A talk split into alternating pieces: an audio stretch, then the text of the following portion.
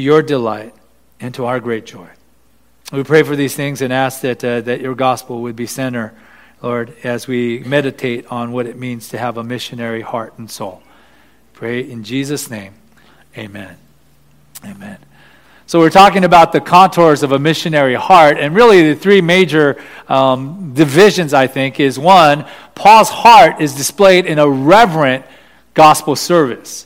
He has a very reverent gospel service. We'll explain that. Secondly, um, his heart is displayed in his Christ exalting gospel work. He does gospel work, but it's all about Jesus Christ. And finally, he has a pioneering gospel ambition. And we'll talk about that. But he desires to go where no man has gone before. Old Star Trek reference, sorry. But nevertheless, reverent gospel service, verses 14 through 16. We begin with this idea of his gospel service, right? His ministry to the Gentiles. And, and right off the bat, it begins in verse 14 with brotherly affirmation. Brotherly affirmation. Look at verse 14. I myself am satisfied about you, my brothers, that you yourselves are full of goodness, filled with all knowledge, and able to instruct one another. He begins with I myself Uh, that I'm satisfied about you. And just the fact that he's focusing on his thoughts concerning these brothers begins to shift in this letter towards his final and personal remarks. That, that's right off the bat. But, but this is what is interesting. Because I don't know if we, I've said this before, but we've probably mentioned it at some point. But in the Greek, like some languages, right, English is not necessarily like this, but our verb structure tells you who the subject is. Our, our English does do that when we use commands. Like if I say, hey, go hit the ball, right? Then what is implied is you, the subject, go hit the ball. I don't have to say you go hit the ball. In fact, if I say you go hit the ball, right, then I'm putting some extra emphasis on you in particular or on you as a team in particular. Do you realize that? And so that's what's happening in the Greek here. The term I am satisfied, it is baked into the very construction of the verb for satisfied that it is Paul speaking. So that we would easily translate it if he didn't add the other pronouns, just I'm satisfied about you. And that would make perfect sense and that would carry the meaning forward. His emphasis placed on himself by saying, I myself am satisfied, by adding a couple of pronouns there tells us that it's about Him. and, and I think it's about Him as it relates to these particular brothers. He's about to say, right, that on some points in the next verse, that he has written some things very boldly by way of reminder. In other words, I think what Paul is addressing is that these Roman Christians, on reading all the things that Paul has written to them, might have some thought that Paul thinks we are deficient in faith. Paul, Paul thinks we're not quite where we need to be. He's telling us some basic stuff, and he's telling us a little bit more deeply some of these basic things, but I wonder if the great apostle thinks that we are kind of wandering or not doing too well. There may be doubts about um, how the apostle thinks about them, but in actuality, Paul thinks much about them. In the opening verses, in verse 8, he ta- tells them that their faith is known throughout the world. He appreciates them. In fact, besides the Thessalonian Christians, no other letter that Paul has written is without a very specific rebuke. In other words, he thinks much about the Roman Christians. This is him just kind of doubling down and letting them know with great brotherly affirmation that he is glad and satisfied about them. The term for satisfied is a word that means um, something along the lines of convinced. And the idea is that Paul has come to a convinced or settled opinion about them. He is saying, I'm just not, you know, just just glad about you. I am satisfied. I'm certain. I am convinced. And I myself, so that you understand that I'm not coming at you with, with difficulties as if you're doing something wrong. I'm coming to you glad with conviction for you, my brothers in Christ, because I will affirm that you are full of goodness, filled with all knowledge, and able to instruct one another. These are all the, the, the three elements of fullness that Paul wants to address with them, that they're one, full of goodness. This is spiritual goodness And in fact, the word that is used for goodness here is a word that you don't find in classical Greek, but is only found in the Greek translation of the Old Testament.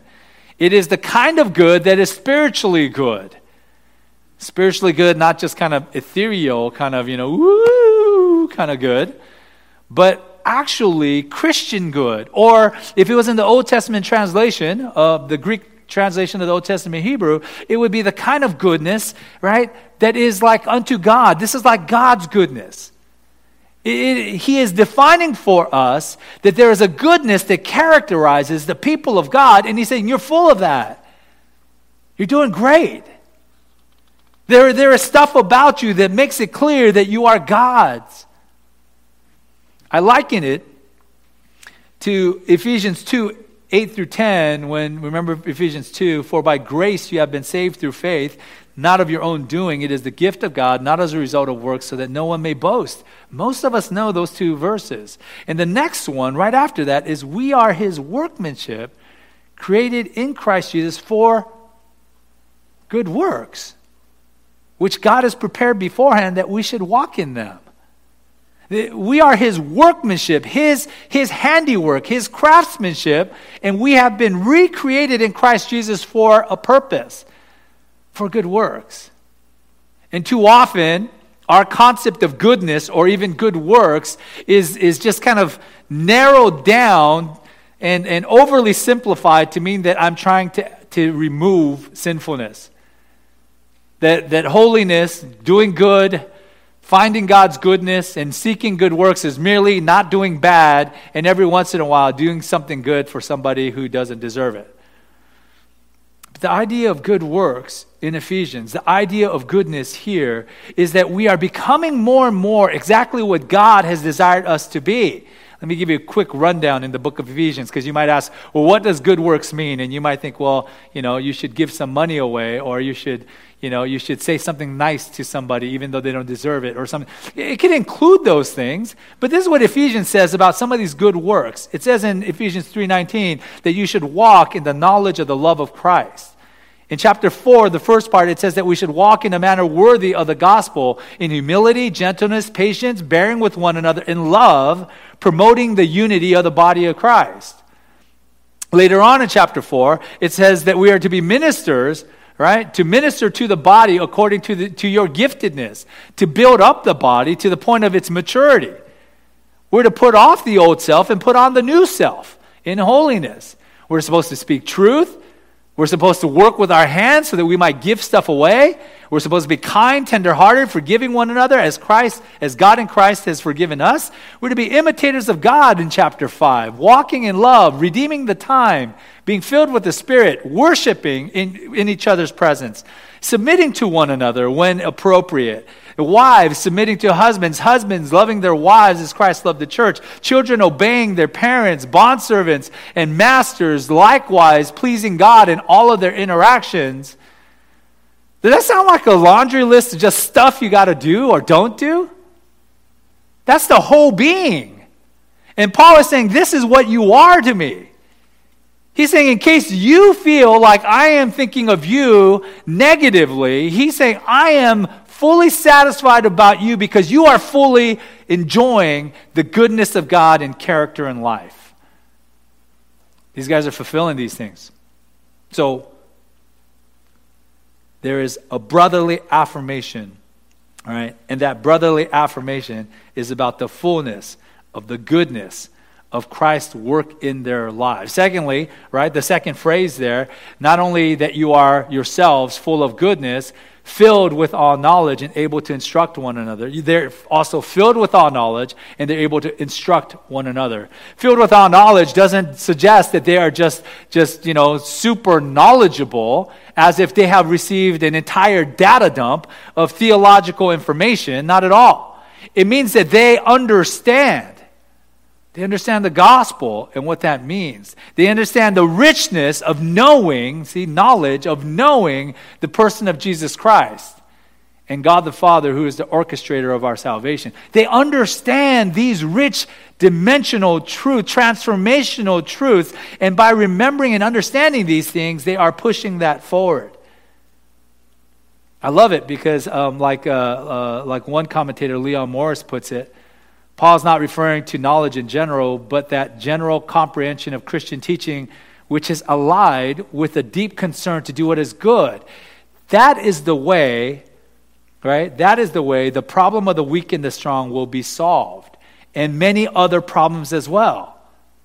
That's a good statement, right? Like all the things that he's discussed, some of the struggles between weak and strong Christians, etc., that stuff will be overcome by their comprehension of who Christ is, what he's done for us, and a deepening of the application of the Word of God concerning their lives. And I like this last part that Leon Morris adds. It is perhaps significant. I think he's Australian, right? Because if, he, if, if he's American English, it would just say, it's significant. But it is perhaps significant that when he writes to the Corinthians, Paul compliments his readers on their knowledge, but does not mention goodness. Do you catch what I'm saying here? I love, um, um, I love that particular commentator, his, his, his, uh, his keen eye for that. In other words, when he writes to the Corinthians, he does mention how they're full of knowledge, they're excellent in their understanding of theological things. Philosophically and intellectually, they are superior to most. They are excellent thinkers, but nowhere in the letters does Paul say you are full of goodness, as he does to the Romans. And that is significant because Paul is suggesting they're not just full of knowledge, but they are applying that in goodness. And the third element of this is they're able to instruct one another. They're able to instruct one another. Look, it's one thing to know something, something important, right? It's another thing to know something important to the point of it becoming praxis, where it become practice, for us to, to do something about that. And it is a third step and potentially the greatest depth of the depth of our maturity when we know something, we do something about it, and then we train others in the same path. Right? Uh, you could take something as simple as, you know, having a theory of how to grow corn, to actually taking that theory and growing corn. And then taking other farmers who don't know how to grow corn and helping them learn how to grow corn. Right? Step one, two, and three. It's, it's, it's, a, it's an easy kind of um, progression in terms of discipleship and anything that we want to do, and it makes sense. And I think Paul's applying this to spiritual things. Let's take one spiritual thing and think of it this way How about sharing the gospel?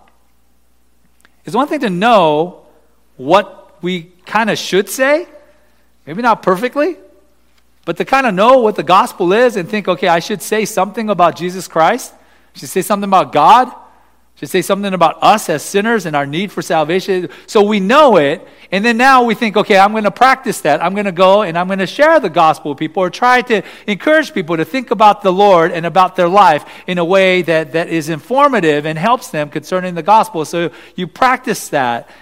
And then you try to encourage others, other believers, to do the same. You begin to enculturate that kind of gospel spreading goodness in the friends and brothers and sisters in Christ that are around you.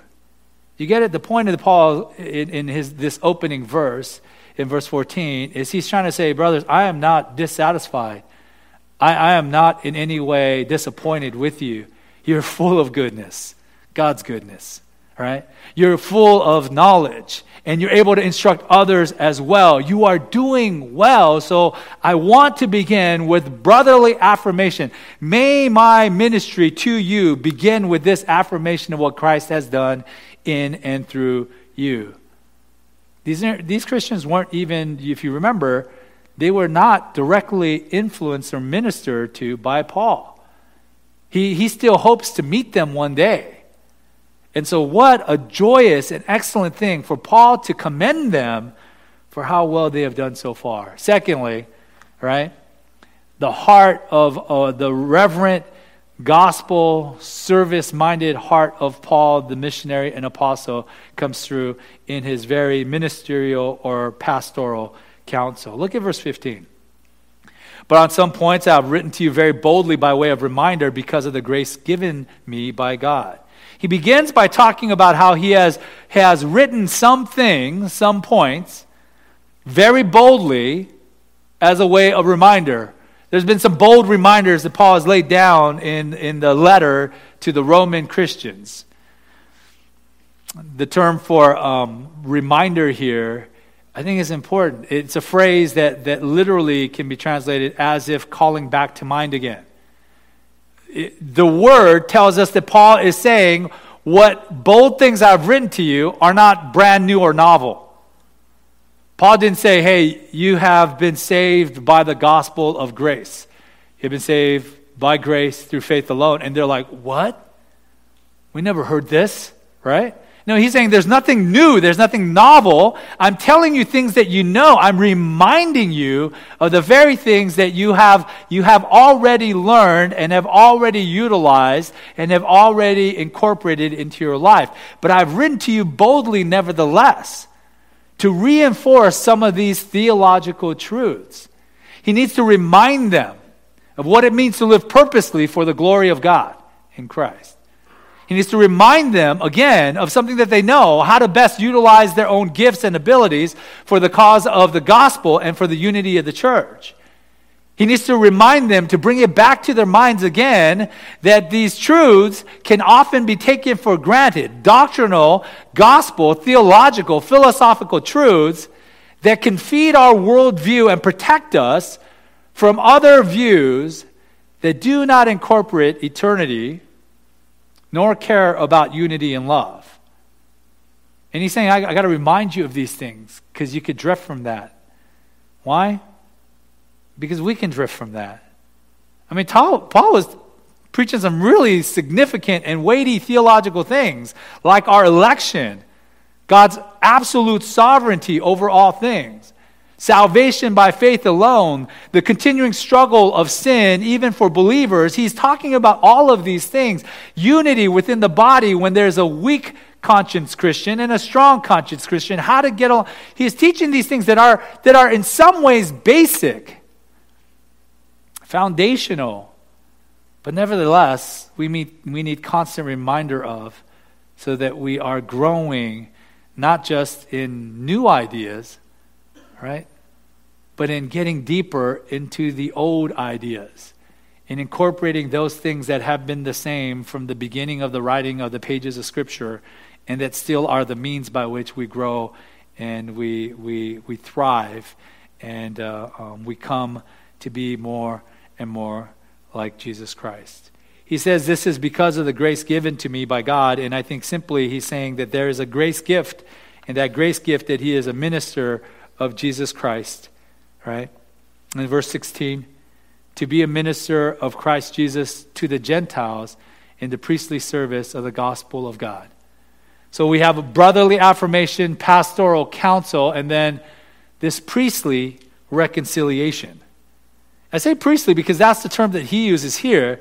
He says to be a minister of Christ Jesus to the Gentiles in the priestly service of the gospel of God.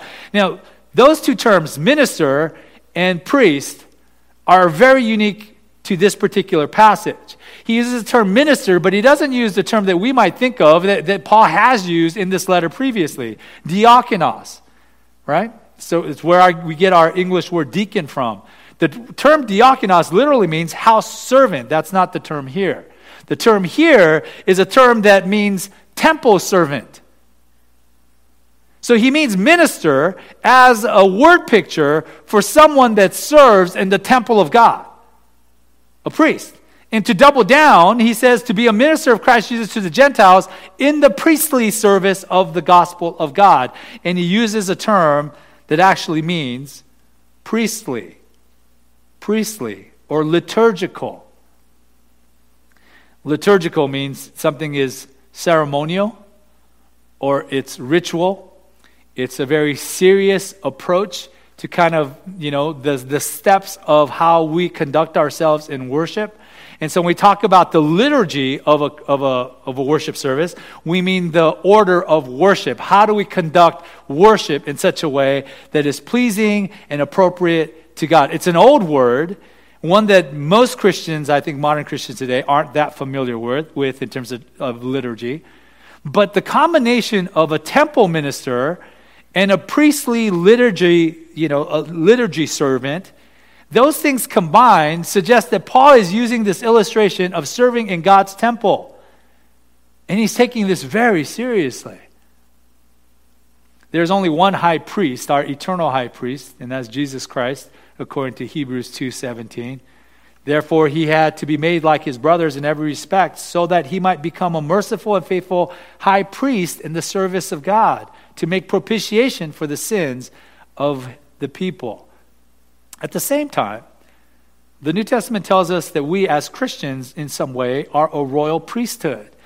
1 Peter 2 9, you are a chosen race, a royal priesthood, a holy nation, a people for his own possession, that you may proclaim the excellencies of him who called you out of darkness into his marvelous light. Why is Paul using temple service, all right, word pictures? And I think he's trying to capture the sacredness and solemnity, right? How serious this ministry to the Gentiles and the ministry of the gospel is. I, don't think Paul is trying to say that every Christian should always be as solemn and serious as possible. I, I don't know many of you in this room that are hardly ever solemn and serious. But the point is that, that Paul is saying this is a serious task. This is an important work. So deep and abiding and important and weighty to him that he would say it's like serving in the temple. Because whatever else we know about serving in the temple in the Old Testament liturgy, it was exacting. It was days of purification and cleansing and washing and abstaining from some things and certain foods, etc., before the high priest was ready to minister.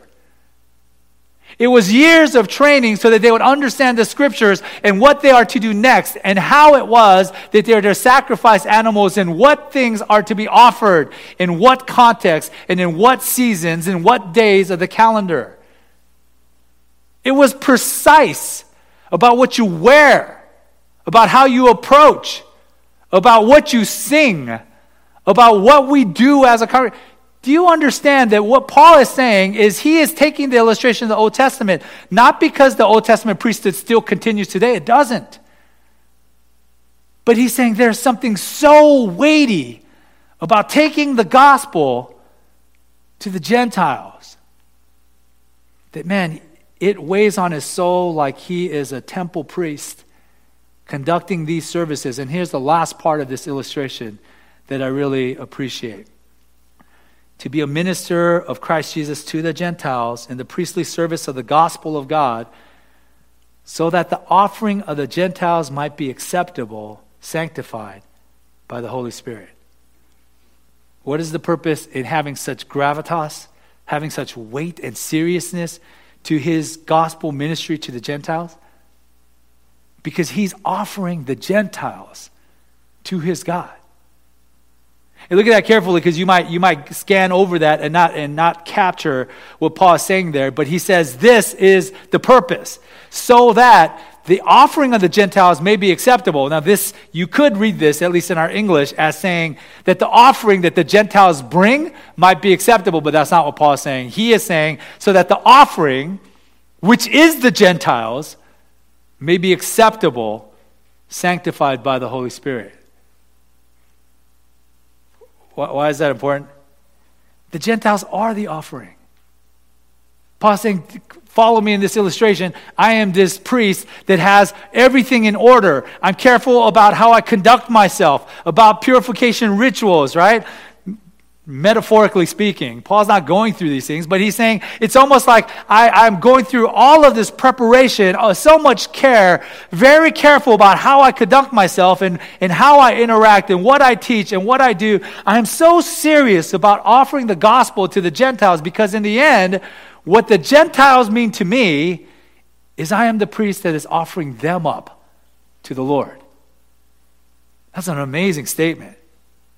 It means that his entire priesthood, the illustration that he's using here, is, is, is aimed at offering the Gentiles, these unbelieving human souls that are not Jewish in background, to offer them up to the living God to be an acceptable sacrifice, sanctified by the Holy Spirit.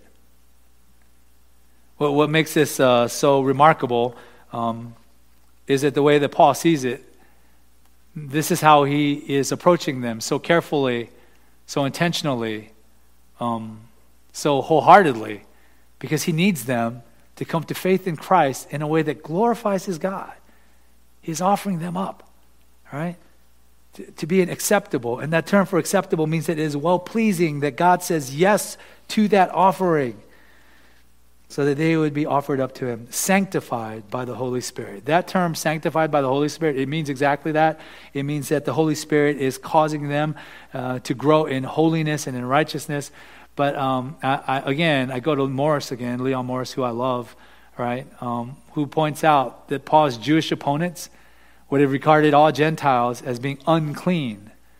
So his use of the term sanctified is very significant, right? Um, and it is. It is Paul saying that not only are you accepted, not only are you brothers in Christ, but even in the seriousness of my ministry to you and my desire to offer you up to the Lord as a, as a thank offering to say, God, how good are you to receive these people to yourself? You have been sanctified by the Holy Spirit, so let no one say that you're just Gentiles and unclean anymore. You know, how you think about your life and its purpose, how you conceive of your identity, right, begins to bleed into and impact how you live, begins to, to answer questions of why we exist, what is our purpose, and how should we live. This is Paul exposing us to his very reverent gospel service attitude of heart. This is how he identifies himself. Let me give you another quote. R. Kent Hughes says it this way Here we are exposed to Paul's remarkable self conception. Though he's involved in the dusty, mundane business of traveling the ancient world on foot, suffering from exposure, threats, beatings, and rejection, in his heart of hearts, he sees himself in priestly garb in the temple, lifting up the souls of men, which then ascend as a sweet smelling fragrance to Christ. And he adds, if only we could see our service as such, our lives would be transformed. A pie baked for a neighbor becomes an offering to God. A child held and loved is a liturgy. An employee treated with dignity is a beatitude. The gospel shared is a song in heaven's courts. A Sunday school class well taught, a fragrance to God. These are beautiful thoughts. Even better, they are true the sacred view of life as the primary characteristics of the ministry heart of the Apostle Paul. That's well stated. I, I, wanted to steal it and reshape it and make it my own, but it was too well stated. Right? It's really good. In other words, if we begin to think in that same reverential, gospel ministry, big hearted, want to brotherly affirm people, want to pastorally counsel them, remind them to bring them back to the fundamentals and the basics of the gospel, want to, to, to offer up those who have not known Christ to Christ, to connect, to reconcile God and man and sinner, right? To be part of that ministry, man, that would transform anything and everything you do. Do you have to become a full time pastor? No. Do you have to become a full time missionary? No. You could. But you could be a full time Christian no matter what else you're doing. And I think that's what we catch from this great apostle, right? So, reverent gospel service. Secondly, Christ exalting gospel work. Christ exalting gospel work. Beginning of verse 17, you see um, uh, there's going to be five kind of really quick things that are kind of given to us in verses uh, 17 to 19. He begins, In Christ Jesus, then, I have reason to be proud of my work for God. So he begins by this wor- word, I have reason to be proud. The word for being proud is a word that means boast. So it, it, I think a better translation for us might be, I have reason to boast of my work for God. And I think the ESV translators are trying to pull that back a little bit because the point of the verse is that he's not boasting in himself. And he's not boasting in his work. He's boasting in his work for God, yes, but you got to catch the first phrase in Christ Jesus, I have reason to boast of my work for God. In both things, the boasting is about God's work in Christ or God's work through Christ. It is not Paul exalting himself at all, not even as a minister. He's saying, Man, I have gladness, reason to exalt because of Christ and because of what he's doing through me and for the Gentiles as God's work among them. He's not bragging on his own achievements at all. He's bragging on what Christ has done and the work that is accomplished through him as the vessel, as the tool to do God's great work. So that's the boast. Secondly, is the aim. Verse 18 For I will not venture to speak of anything except that Christ has accomplished through me to bring the Gentiles to obedience. He said, I'm not going to even go, go ahead and start saying anything about anything except that Christ has accomplished these things. And what are these things? Accomplished through me to bring the Gentiles to obedience. To bring the Gentiles to obedience. Paul's entire point is that the Gentiles might come to faith. In this, he's used a similar phrase in Romans chapter 1 in verse 5 of how Christ is granting grace and apostleship to, to Paul to bring about, this is Romans 1 5, to bring about the obedience of faith for the sake of his name among all the nations.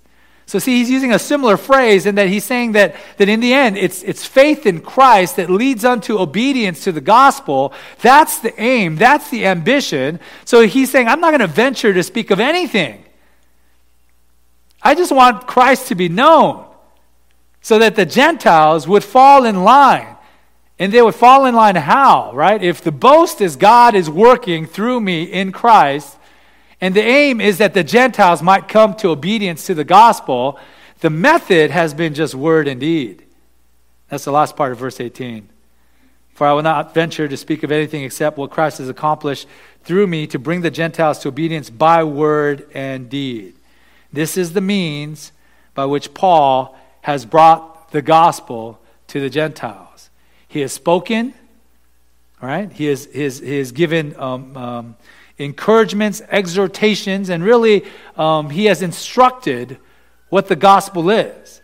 And then, by his deeds, he has acted in such a way that demonstrates the gospel is not just an idea, right? So that I could give you an idea and I could live differently, but that it's an idea that would transform your lives.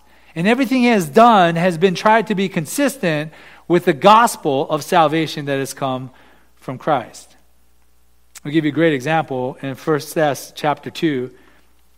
This is a long one. If you want to turn there, you can turn there. But in 1 Thess chapter 2, starting verse 2, it says this But though we had already suffered um, and been shamefully treated in Philippi, as you know, we had boldness in our God to declare to you the gospel of God in the midst of such conflict. For our appeal does not spring from error or impurity or any attempt to deceive. But just as we have been approved by God to be entrusted with the gospel, so we speak, not to please men, but to please God who tests our hearts. For we never came with words of flattery, as you know, nor with the pretext for greed, God is witness, nor did we seek glory from people, whether from you or from others, though we could have made demands as apostles of Christ. So, see, all this point, Paul is just kind of laying out that we could have done this, we could have, we didn't. All right? It wasn't about us. And then verse 7 of, of 1 Thess 2. But we were gentle among you, like a nursing mother taking care of her own children.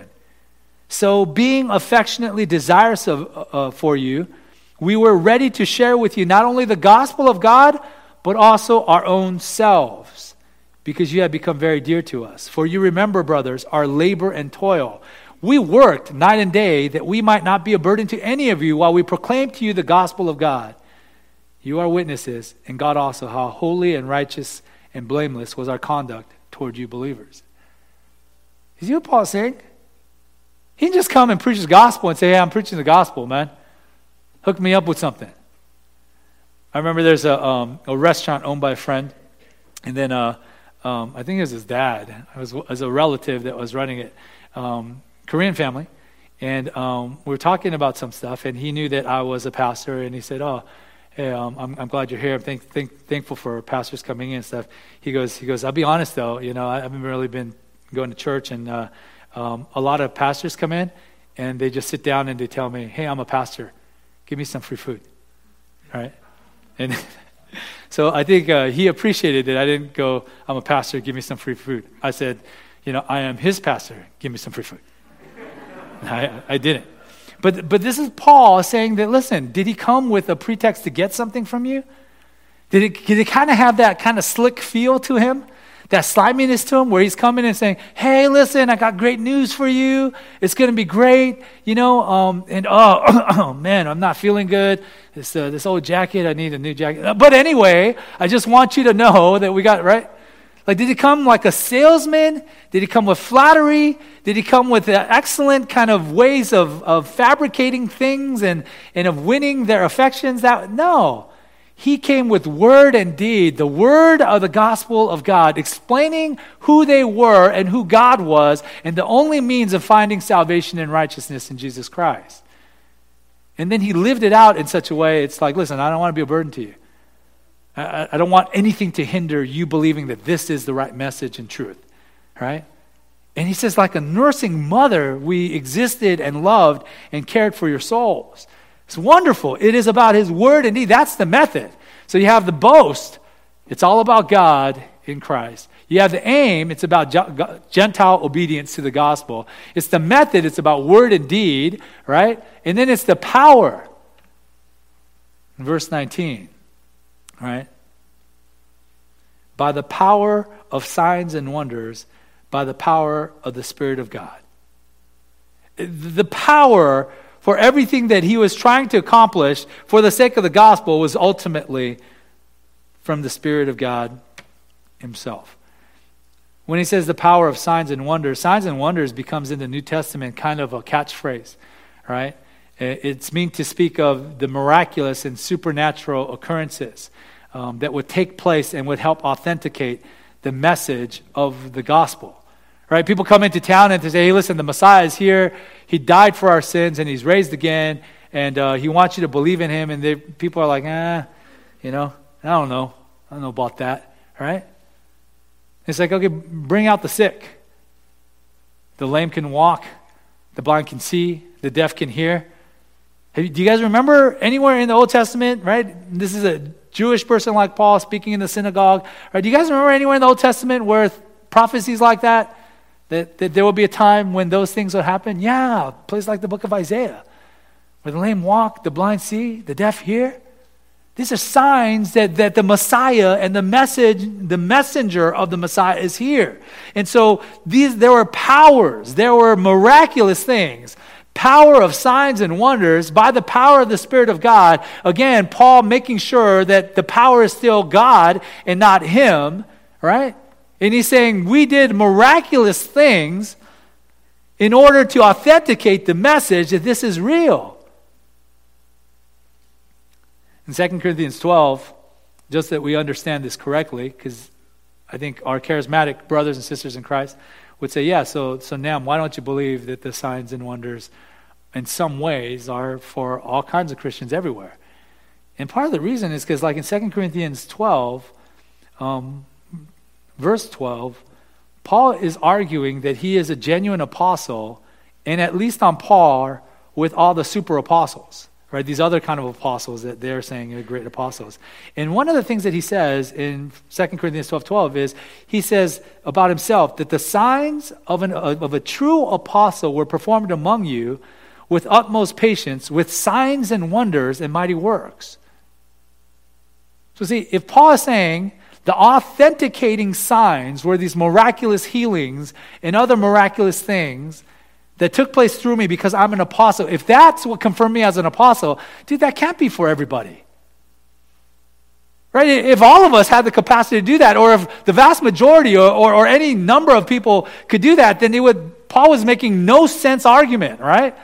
Hey, man, if the gospel of Jesus Christ could save me by grace, then I'm an apostle. And we'd all laugh and go, dude, every Christian is saved by that. By that. Why, why would that prove that you're an apostle? Right? but that you could do signs and wonders and demonstrate the power of the Holy Spirit, that was a legitimate expression of the authentication of the message. So you have then, right, you have all of these. You have the boast, God's work in Christ, the aim, Gentile obedience to the gospel, the method, by proclamation and by living it out. And then you have the power. It is the power of the Holy Spirit. You know, the other thing about the power of the Holy Spirit is with all the things that the book of Acts reports about what was happening in the beginning of the church. Again, you're right. The blind healed so they could he- see, the deaf healed so they could hear, the lame could walk, all kinds of people raised from the dead, all kinds of wonders taking place. But the greatest miraculous work of supernatural um, power is still the transformation of a sinner, right? To repent from their sins and believe on Jesus Christ unto life.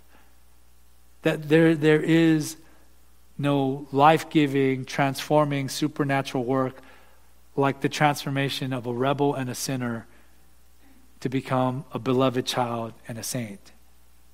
To take him, her, who left to themselves would only dig deeper, right? The depths of their sinfulness and increase the weight and the deserving of eternal hell.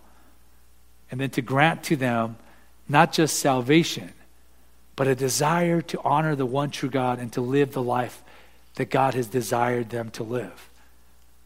All by faith in Christ alone. That's the power of the Holy Spirit. So you have the power, then finally you have the extent mentioned in the last part of verse 19. Verse 19 says, By the power of signs and wonders, by the power of the Spirit of God, so that from Jerusalem and all the way around to Illyricum, um, I have fulfilled the ministry of the gospel of Christ. Paul is literally saying that the extent of his ministry has been that he has fulfilled everything. He has gone as far as he is capable of going. It is a little odd, though, because if you've read the book of Acts and you follow Paul's journey, um, his missionary endeavors began in Antioch, right?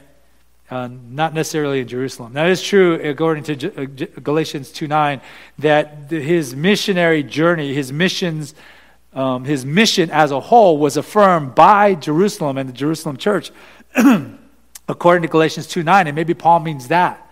But secondly, what is odd is that he mentions Illyricum, right? Which is a place that's not mentioned anywhere else in the New Testament. Paul's not mentioned or connected with Illyricum. So w- why is he saying that he has gone there?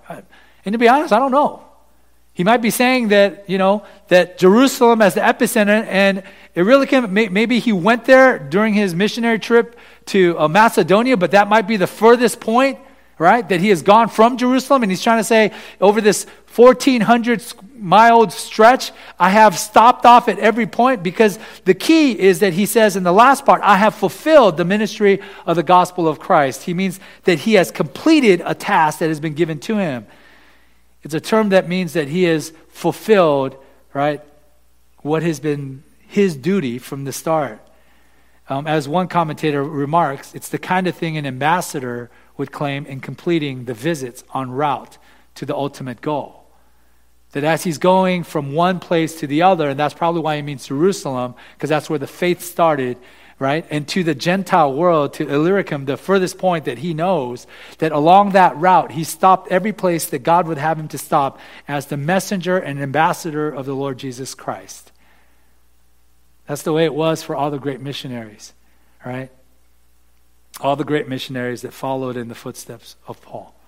Um, they left everything behind so they might pursue the things of Christ.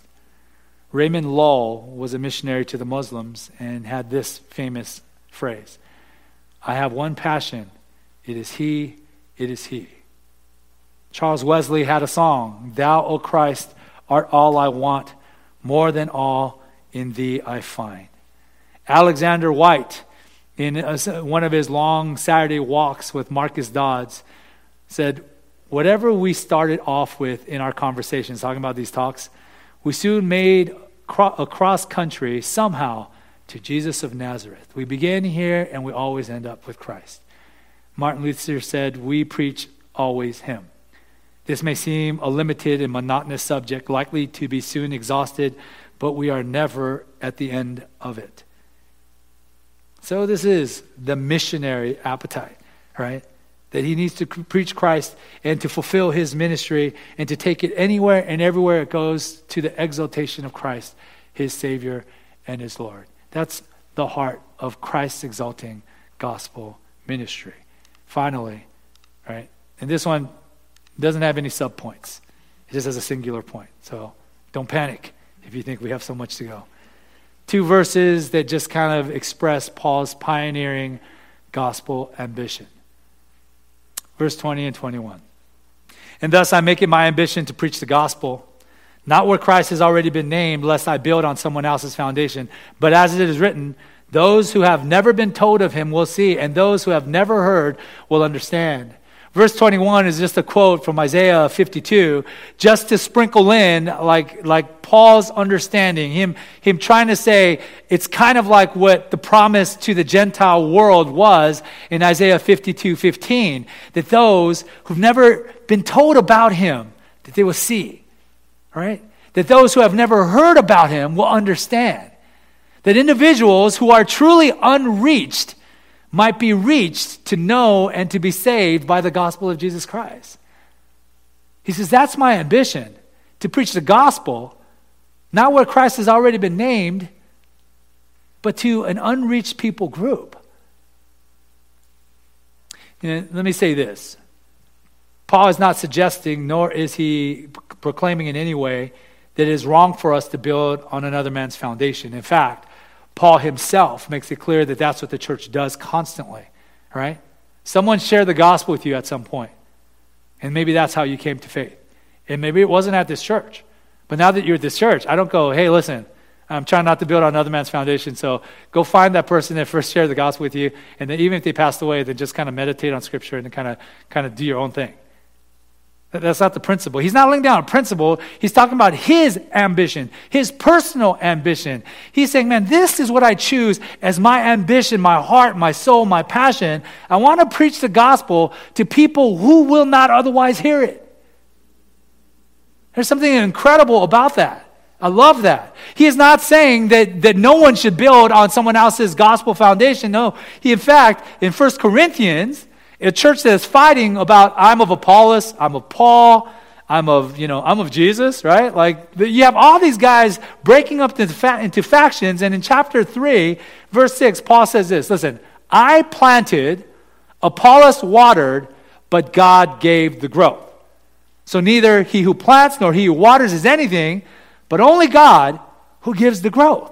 He who plants and he who waters are one, meaning that they work together and they're the same. And each will receive his wages according to his labor. For we are God's fellow workers. We work together.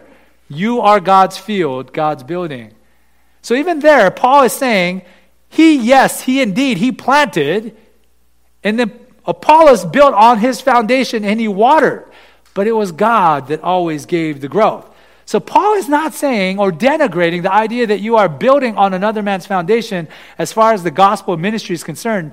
He is saying quite something different.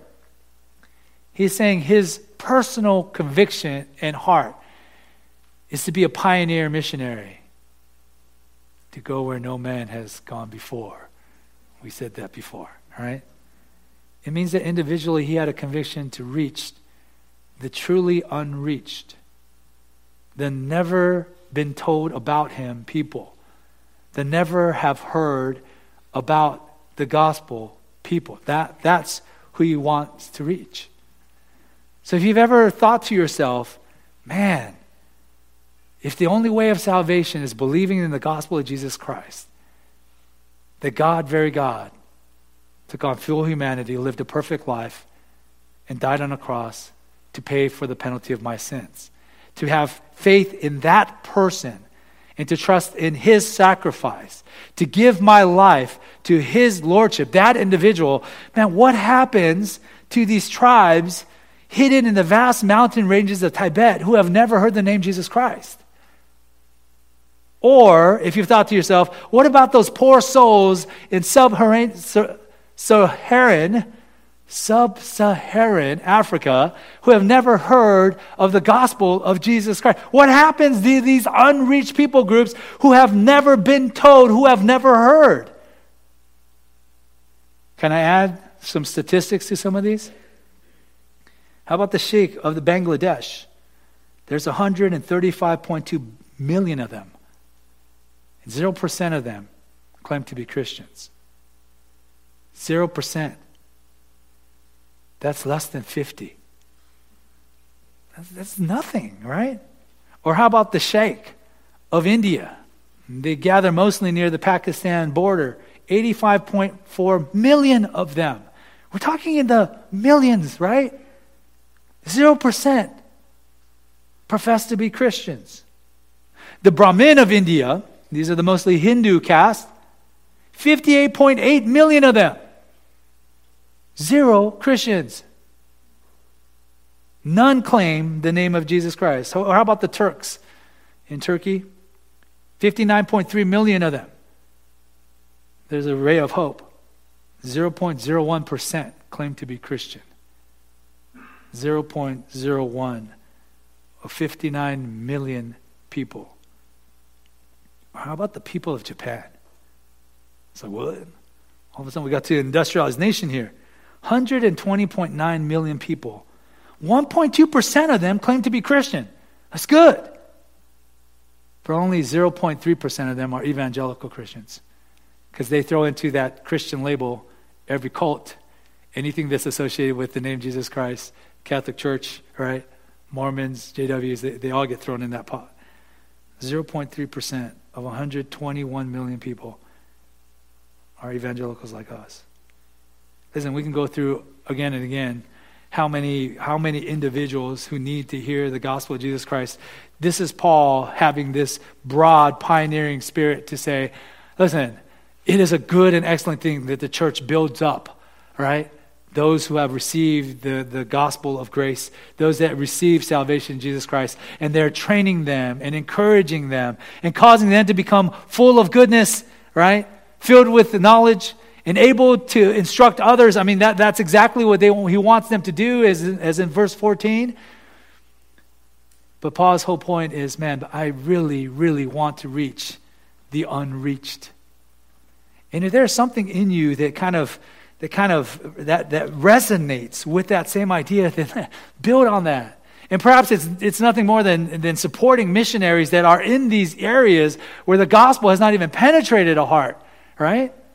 Or perhaps it's, it's you thinking about reshaping your life to go yourself or to participate in some way or to at least begin to pray regularly. This is the missionary heart of Paul. Yes, he has a reverent gospel service. He just cares about people and he's encouraging them. He's boldly reminding them and he's seeing this reverent kind of lifting up of souls to the glory of Jesus Christ. And it's all about Christ. That's his boast, it's his aim, it drives his method, it's his power, and he'll go anywhere and everywhere for the gospel. And ultimately, it is expressed in the fact that he has a pioneering gospel ambition. This is what drives his heart that there are some who do not know the name of Jesus Christ. And every sinner he has compassion for. Why? Because he was that sinner. Because you were that sinner. And someone had compassion to bring you the message of the gospel of Jesus Christ. That's a missionary heart. Let's pray. Heavenly Father, we thank you for um, what the scriptures reveal about the great apostle, and he is great not because of any human accomplishment, but because of how well you used him. Oh Lord, may we give ourselves to the same purposes, to your glory and to your gospel ministry. In Jesus' name, amen.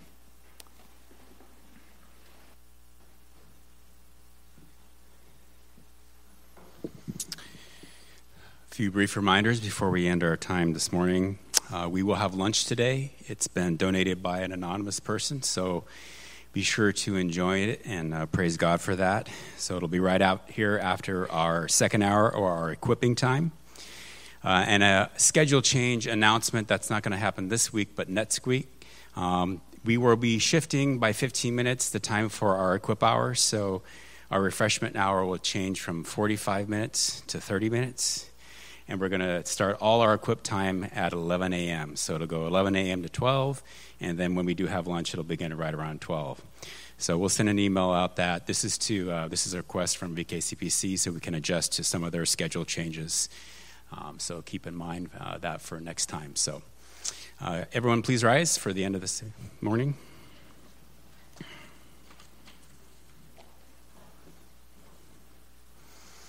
The Lord bless you and keep you. The Lord make his face shine upon you and be gracious unto you. The Lord lift up his countenance upon you and give you peace. Amen. God bless you guys. You are dismissed.